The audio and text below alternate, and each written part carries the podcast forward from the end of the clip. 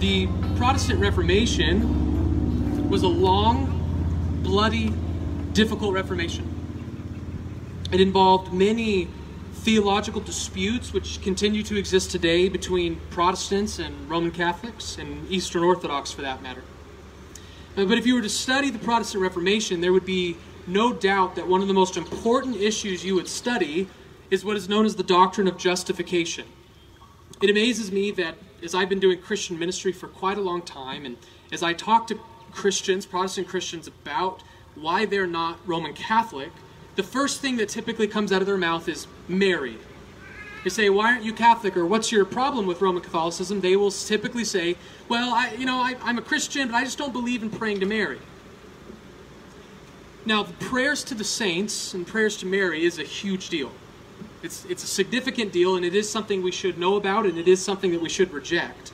But the reason I find this somewhat sad is because praying to the saints was not even close to the heart of the issues between Protestants and Christians during the time of the Reformation. It was an important issue. They debated it, they discussed it. But it was not what they considered to be the heart and soul of our difference. And what was known as the material issue of the Reformation, what was known as the heart and soul of the Protestant Reformation, the primary thing that separates us from Roman Catholics and Eastern Orthodox is the doctrine of justification. What we mean by that, we will discuss in the sermon at, in a little bit, but I, I want to be very clear that justification is one of the most important doctrines of the Christian faith. I cannot stress how important this is. As a matter of fact, the Protestant Reformation had these Latin phrases which came to summarize some of their differences, and one of the most important ones they held was the Latin phrase sola fide. And sola fide is a Latin phrase for faith alone. The Protestant position, and again, if this doesn't make sense to you right now, that's okay. We're going to take our, we're going to go throughout the rest of the book of Galatians. We're going to discuss this. But the Protestant Reformation emphasized that justification happened on the basis of your faith and nothing else but your faith. That justification was sola fide, it happens on faith alone. And this issue, this doctrine of justification, and this issue of sola fide, is what we are going to begin to finally break into in the book of Galatians. Up to this point, we've been reading a lot of narrative, and the book of Galatians has mainly been Paul defending and proving his apostolic ministry. And, and we're still technically in that narrative, right? The text we're going to read today is still part of Paul's dialogue with Peter, but Paul is now transitioning into what we call didactic part of the letter, meaning it's a teaching portion. So he's, he's, he's doing more than simply telling stories now, but he is actually going to teach us something, and he's going to begin to teach us about the doctrine of justification. And, and I would argue, I would submit to you that sola fide is essentially the thesis of the entire book. If, if you wanted to sum up the book of Galatians, it would be this sola fide. The whole book of Galatians, the whole thing, this entire book, is about what we are going to introduce today justification by faith alone. That is what the entire book is about. That is what we are going to see in our text. And this will be the conversation for the rest of the book of Ephesians, is this important doctrine of justification. So we are going to preach only two verses today. So if you would look with me at verses 15 and 16 in Galatians chapter 2, and then we will continue from there together. Galatians chapter 2, verses 15 and 16. If you would please follow along, for these are the very words of God. We ourselves are Jews by birth and not Gentile sinners, yet we know that a person is not justified by works of the law, but through faith in Jesus Christ. So we also have believed in Jesus Christ in order to be justified by faith in Christ and not by works of the law, because by works of the law no one will be justified. So Paul is continuing his rebuke not only of Peter and the Jews with Peter, but the Judaizers in general. And one of the next things that Paul tells to Peter is he says in verse 15 that we ourselves are Jews by birth and not Gentile sinners. Now, before we get into verse 16, I, we need to make clear what Paul is doing. Paul is not insulting the Gentiles right now. Right? I know to our ears that sounds really insulting, right? For Paul to go up and say, We're Jews and they're sinners. But I assure you, Paul, because what he's doing is he's speaking on behalf of the Jews. He himself is Jewish, and he's speaking to this Jewish community that is ostracizing the Gentiles. And Paul is saying, okay, listen, I'm, I'm talking you Jew to Jew, right? He's, he's speaking as a Jew to the Jews. And, and, and, and this phrase, Gentile sinners, was not an insulting phrase. I mean, the Gentiles may have taken it, it offensively, but it was not meant to be that. Rather, we have to understand that this was how the Old Testament set up the thought process about the Gentiles. The Jews did not think they were free from sin. The Jews did not think they weren't sinners, but they recognized that there was a huge category distinction between the justified Jewish people who were in covenant with God, who had the law of God, who were trying their hardest to pursue God, and the Gentiles who had no revelation from God, had no law from God, and were not even trying to please God. So there was a categorical distinction between the covenant members of, of Judaism and the Gentile sinners who knew nothing and cared nothing for God. So what Paul is simply and he's using he's going to utilize this language to his benefit but he again he's not being insultive insulting or or even um, dramatic here. He's saying okay so we are the covenant community. We are the, the, the people that god chose for his own possession who have the law who love the law who've been pursuing god and we are not the gentiles who were born outside of the covenant and far from god. I just want to clarify this was not um, he, he, he was not just trying to be uh, offensive here this is how the Gentiles were supposed to be thought of. They were what we call ceremonially unclean. They were outside of the covenant, they were unclean, and they were seen as sinners. And so Paul speaks on behalf of the Jews, saying that we are not those Gentile sinners. We are the covenant people of God. We are not those unclean, outside of the covenant, far from God sinners. And then this is where we get into the, the crux of the issue in verse 16.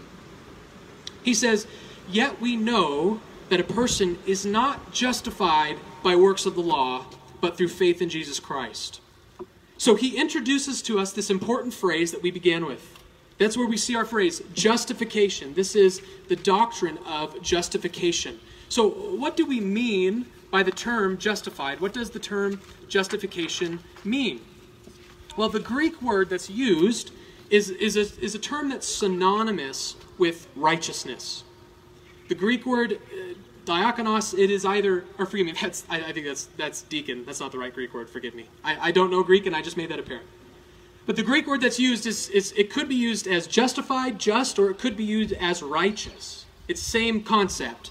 So the term could be used, depending on its context, of a person who is a righteous person, right? Like a, a good, morally right person would be considered a just person, a justified person, a righteous person. So sometimes the word has a what we call a personal meaning, right? If you are a just person, then that's what the word's referring to. But the word can often have what we refer to as a forensic definition. A forensic definition or a legal definition. Well, what do we mean by that? What does it mean for a word to have a legal definition? Well, the word justified or righteous, it, it, the word literally means to make righteous. So we're talking about the process of being made righteous.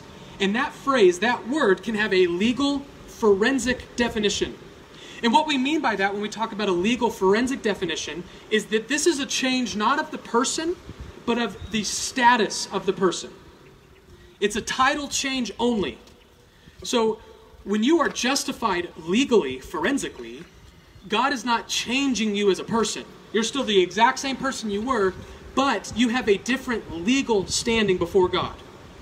It is a forensic declaration, and that's an important word. It's a declaration, it's a sentencing. You are just. He doesn't change you, He doesn't make you new. He does do that in salvation, but the not in justification. Justification is a legal forensic definition. Let me just give you some of the Old Testament examples to make this clear. You don't have to turn there, you can just hear these. In Deuteronomy chapter 25, verse 1, the text reads this if there is a dispute between men and they come into court and the judges decide between them, acquitting the innocent and condemning the guilty. That word acquitting is the exact same word we have in the book of Galatians justification. So when someone comes into court and they stand before judges, it is the judge's job to render a verdict, to declare this person innocent or guilty. Now, notice if a judge declares you innocent or guilty, that doesn't change the reality of life. Right? If I stand before a judge and I actually did something wrong, but he declares me innocent, It, it doesn't change history. I still did something wrong. It doesn't change me. But my legal standing before the law has changed. Right? That's, that's what we mean by a forensic definition. We see in Isaiah chapter 5, verse 22 to 23 Woe to those who are heroes at drinking wine, and valiant men in mixing strong drink. Quit the guilty for a bribe, and deprive the innocent of his right. That word acquit, again, it's the same exact word. So justification is essentially the doctrine of acquittal. How is it, in other words, what, what we're dealing with in Galatians is how is it that me, a sinner, stands before God and God acquits me of my sin? How is it that God renders an innocent verdict over me who is not innocent? That is the doctrine of justification. And so now you see why this doctrine is so important. This is the doctrine that separates hell from heaven. How is it that when mankind stands before a holy God, they hear, You are just? What is it that makes God justify us legally and forensically? So that is what we are going to discuss throughout the rest of the book of Galatians. This issue, important, vital issue of justification. And so let's go back to our text in Galatians chapter 2 and let's see how is it that a person is made just or declared righteous or acquitted of their sins? On what basis does God do that? He says in verse 16 that we the Jews know that a person, and so here's what we're going to do. We're going to first study two points today. The first point, how we are not justified. Paul wants to get that out of the way. How are we not justified? Well, what do you not want to put your hope in? Galatians chapter 2, verse 16, we know that a person is not justified by works of the law. So if you want to stand before a holy God one day, if you want to not be judged for your sin, here's what you need to abandon your self righteousness and thinking that you can earn that. That's what you have to abandon. You will not stand before God and say, listen, here's why you should render a guilt or an innocent verdict because I lived innocently. I, am not that bad of a sinner. I've done almost nothing wrong, I, and I didn't. I didn't murder anybody. I didn't steal from any banks. I mean, yeah, I, I told a few fibs here and there, but I genuinely loved people and I tried my hardest. I was a good person. So why would you condemn me? I'm a good person. Paul says that will not be the story on Judgment Day for any person you will not stand before God and be acquitted on the basis of your goodness. You will not be justified by works of the law. And by the way, this is how we know that Paul is talking here about a forensic definition of justification, because here's why. If we take the other potential use of the word justified, it has to be synonymous with obedience to the law. Right? If, if we talk about justification in the terms of I'm being a good person, how is that possibly not obeying the law? That's what it means to be a good person is you're doing the right thing, you are obeying God's law. So if that's what Paul means, then he would be essentially saying this. We know that someone does not obey God's law by obeying God's law. It would make no sense. But what Paul is actually saying in justification is he's talking about how am I reconciled to God? How does God render me innocent? It's, it's a forensic legal courtroom language that he's using. How do I stand before the throne room of God and the judge tells me you are innocent? And Paul says, well, here's how you won't do it based on your own obedience. All of us have fallen short, all of us have sinned. And so if we stand before God hoping that I've been a good person and he will forgive me on that basis, we are in a lot of trouble, and that's putting it lightly. And what's so amazing to me about this, by the way, is it's amazing how many people in our country think this is the Christian message. I went to a secular university and I studied English, and uh, I, I took a class where we had to study medieval literature, and so there was a lot of Christian, Roman Catholic writings, and so religion was a constant topic of conversation. And it never ceased to amaze me how many people, when they think of the word Christian, at least in my classrooms, when they think of what is the Christian gospel, what is our message to the world? And so many people think that this is our message. Good people go to heaven, bad people go to hell. That's what they think the Christian gospel is. They think the Christian message is be a good person and obey God, or else you're going to go to hell. That's what they think the message is. And when I used to do evangelism on campus back in Colorado, and we would ask people, Where are you going to go when you die? You would be amazed at how many people said, I'm going to go to heaven. Why? Because I'm a pretty good person. I'm not that bad of a guy. Why would God send me to hell? That's so intense. When I'm just, I'm a pretty good guy. I'm not perfect, but I'm good. This is what people think the gospel is. This is what they think our message is. Be a good person, and God will send you to heaven. I, I listen to a sports talk show in my spare time. I, I, I think it drives my wife crazy, but it just helps get my mind off things. And, and he, apparently, this, this guy that I listen to, this sports talk show guy, he has a friend who thinks he's a Christian. And he brings this up on his podcast all the time.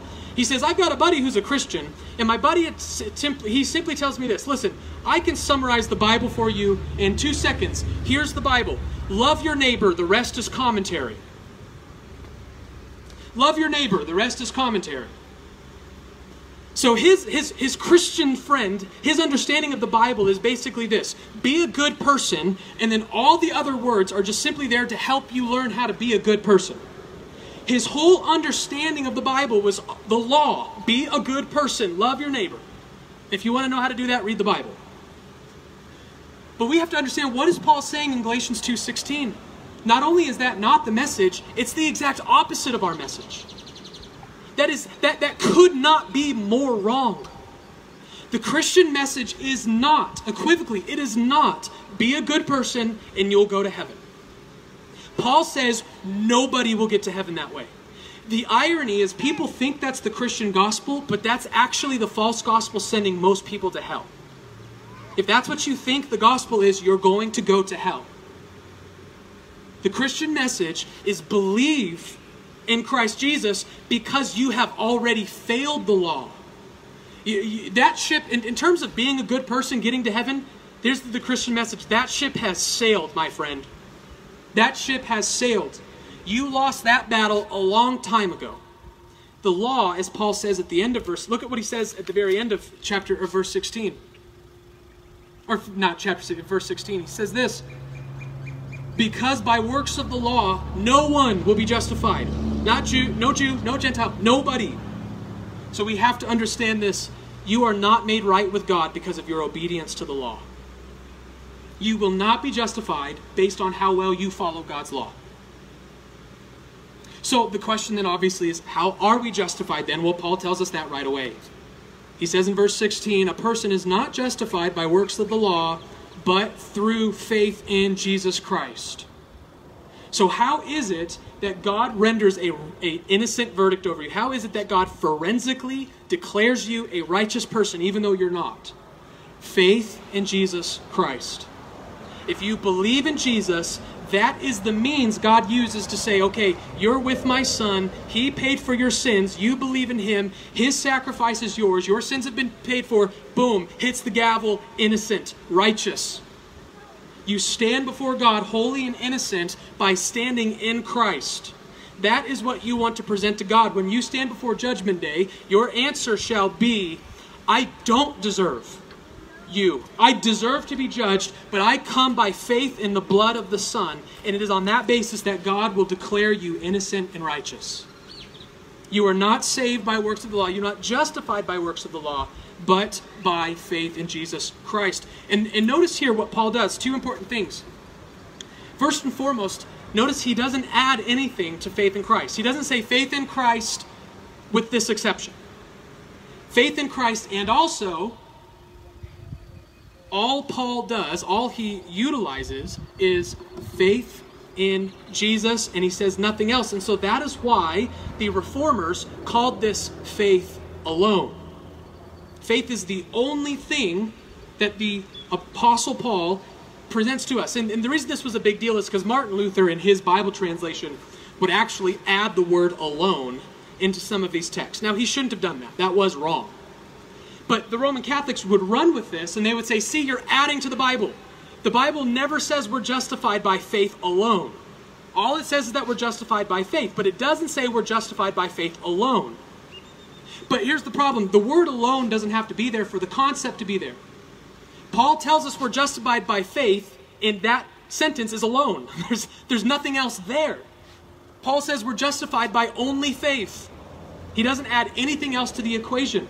So, this is why we are adamant that Paul is clearly teaching your justification is on the basis of faith and nothing else. Sola fide, faith alone.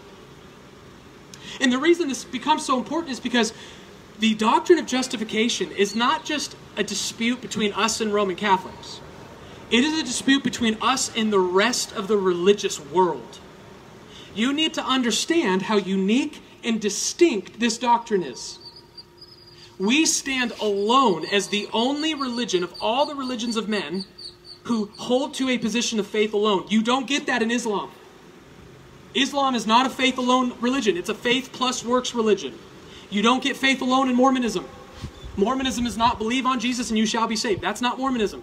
It's faith and your works. You don't get it in Roman Catholicism. It's not faith alone, it's faith and works. You don't get it in Eastern Orthodoxy. It's not faith alone, it's faith and works. And you don't get it with Jehovah's Witnesses. It's not faith alone, it's faith and works. Any religion of men outside of biblical Christianity will tell you that you have to earn a right standing with God, except for the Apostle Paul. He tells you, no, no, God is too holy, you're too sinful, you can't do that. You need to find a separate route for justification. If you go by the law, you're toast. You need a different route. You need to get to God a different way. The law cannot save you. So Paul is adamant that we are saved by faith alone. We are justified, if you will, by faith alone. And this also is important because of all these religions, Mormons, Jehovah's Witnesses, Eastern Orthodox, Roman, how do they handle a text like this? Well, what they will say is that Paul is only dealing with what we call the ceremonial aspects of the law. And what we mean by that is in, in the Mosaic law, we see the law sort of functionally breaking down into different aspects. There's, there's a judicial aspect, which means it was laws given for the state of Israel, civil judicial laws. We see a moral aspect, right? Love your, love your enemies and, and love God and, and, and honor the Sabbath, right? These are moral aspects. But then we see what we call a ceremonial aspect to the law. These were laws that regulated their worship. And we saw stuff like the slaughtering of animals and worshiping in the temple and, the, the, the washing rituals. These were all religious laws, and we call these ceremonial. And there's no doubt that Paul is primarily addressing those issues in the book of Galatians. So far, the only issue he's brought up specifically is the issue of circumcision. That's what we call part of the ceremonial religious law. And later on, he's going to mention Sabbaths and new moons and festivals. So the book of Galatians is sort of focused around the ceremonial laws being imposed on the Gentiles. And so people will oftentimes say something like this Well, Paul is not telling us that works of the law altogether don't justify us. He's simply telling us that the ceremonial aspects of the law can't justify us. But other works of the law can justify us. The Christian law, the Ten Commandments, those are laws that justify you. It's just not the ceremonial ones. Those don't justify us. But here's the problem that's not what Paul says. He doesn't say no one shall be saved by works of the law, but by faith and the Ten Commandments. He does not say, no one will be justified by works of the law, but by faith and baptism. He does not say, no one will be justified by works of the law, but you will be justified by faith in Christ and by obedience to the New Testament laws. That's the problem. This is why we say faith alone. No matter how you try to define works of the law in this context, what you can't get out of is he gives us nothing on the other end but faith. You can define works of the law all you want. You can, you can manipulate that term all you want, but here's the point. How are we justified? By faith and what else? Nothing. Faith in Christ Jesus alone. We are not justified by works of the law. We are justified by faith in Christ Jesus alone. And so that essentially, by the way, becomes our thesis. That, I mean, that's the heart of this message. If someone, if you walked away and said, hey, we did outdoor church today, someone said, oh, what was the sermon about? The sermon is about how we are justified before God, not by works of the law, but by faith in Jesus Christ. That's what the sermon is about. But what we have to do is this is we have to tie this back into Paul's overall context here. Because remember, Paul is not writing with the Protestant Reformation in mind. That happened many hundreds of years later. Right? We, we don't want to put this in the terms of the Reformation as much as we want to put this in the terms of first century Jew Gentile disunity. So notice how Paul ties his doctrine of justification up into his argument. Let's finish verse 16. He goes on to essentially repeat himself. He says in verse 16 that we know that a person is not justified by works of the law, but through faith in Jesus Christ. So we also have believed in Christ Jesus in order to be justified by faith in Christ and not by works of the law, because by works of the law no one will be justified. So notice how Paul goes on to to go back to talking as a Jew, right? He began by saying, We ourselves, we Jews. And then he goes on to say what we read at the end of 16 that we also have believed. So, how is Paul fitting this into his argument? And here's how he's fitting it into his argument. Paul is essentially saying this. If you remember from last week, Peter was living hypocritically. Peter was holding the Gentiles to a standard he doesn't even hold to himself. And so Paul is in the middle of refuting that. And here's what Paul is saying Paul's saying, How are Jews justified? Let's just, let's just clear that up. Obviously, they're in agreement. He's speaking as if the Jews already know this. How are Jews justified? Well, we know that, not the Gentile sinners, so us Jews, we know that we are justified not by works of the law, but by faith. That's what you already believe, we already agree on that, Paul says. So here's the problem. He's saying if we, not Gentile sinners, but the, the, the, covenant people of God, the people who have known God, who've been trying to obey his laws for centuries, if we need to be justified by faith, what hope do the Gentiles have with works? It, in other words, he's saying, what sense does it make to say that, okay, the Jews are justified by faith, but we are going to legalistically hold the Gentiles up to the law in order to be saved. He's saying that is ridiculous. If we couldn't be saved by the law, then certainly they can't. An analogy I would use is imagine that there's a person who, who's a cross country runner. And he's been training his whole life. He's been running since he was a kid. And his parents were professional cross country coaches at top level universities. He comes from a cross country family. They run their entire life. They eat clean. They're healthy. He's been doing this for years and he decides I'm going to run a 5K, and he determines, and I'm going to try to run at a five minute pace, a five minute per mile pace. That's my goal, to run a 5K five minutes per mile. Now imagine our cross country guy stands up on the line and he's ready to go. And then another person comes in and joins, and this person is, has been lazy his entire life. He's morbidly obese.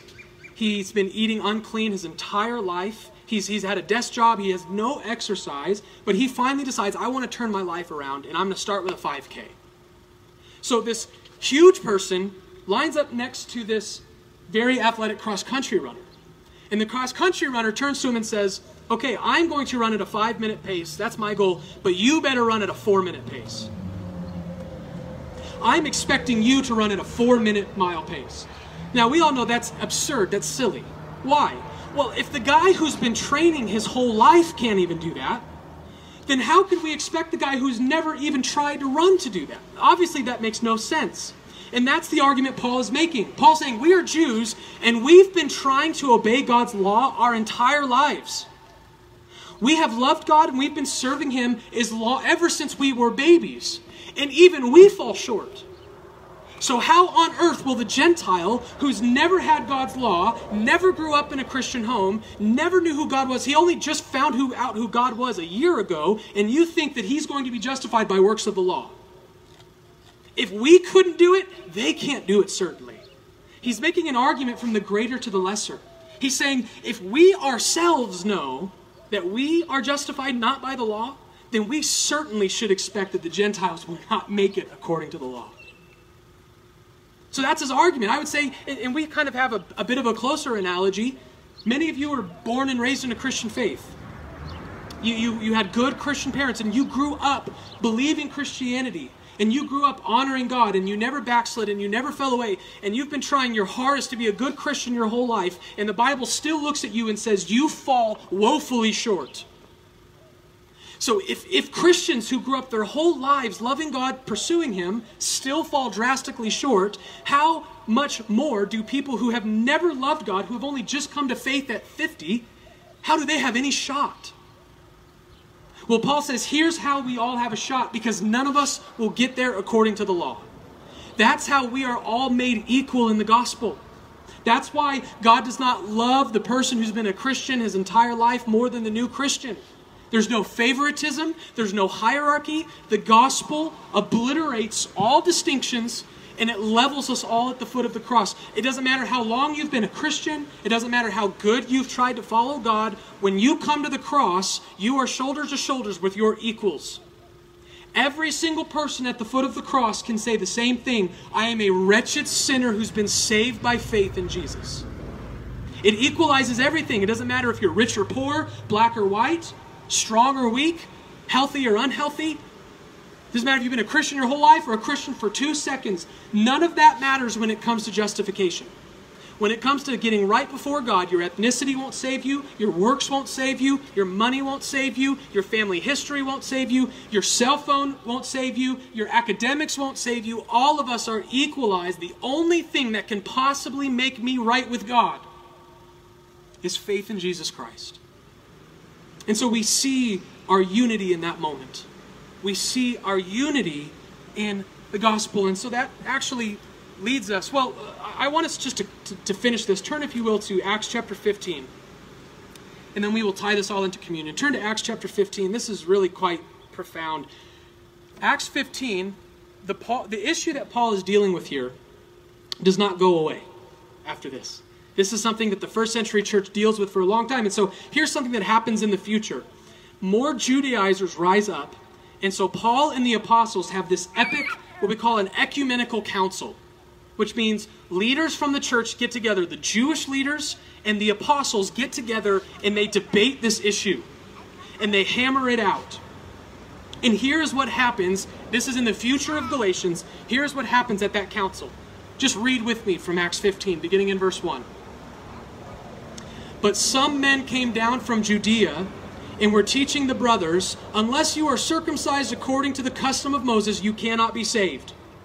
So these are Judaizers. These are people who think faith is not enough to save you. You need to do something else. Faith alone is not enough. And that's what they're teaching. Verse 2 And after Paul and Barnabas had no small dissension and debate with them, Paul and Barnabas and some of the others were appointed to go up to Jerusalem to the apostles and the elders about this question. So, being sent on their way by the church, they passed through both Phoenicia and Samaria, describing in detail the conversion of the Gentiles and brought great joy to all the brothers. And when they came to Jerusalem, they were welcomed by the church and the apostles and the elders, and they declared all that God had done with them. But some believers who belonged to the party of the Pharisees rose up and said, It is necessary to circumcise them in order to keep the law of Moses the apostles and the elders were gathered together to consider this matter. And after there had been much debate, Peter stood up and said to them, Brothers, you know that in the early days God made a choice among you that by the mouth of the Gentiles should hear the word of the gospel and believe. Or forgive me, that by my mouth the Gentiles should hear the word of the gospel and believe. And God, who knows the heart, bore witness to them by giving them the Holy Spirit just as He did to us. And He made no distinction between us and them, having cleansed their hearts by faith. Now, therefore, why are you putting God to the test and placing a yoke on the neck of the disciples that neither our fathers nor we have been able to bear? But we believe that we will be saved through the grace of the Lord Jesus, just as they will.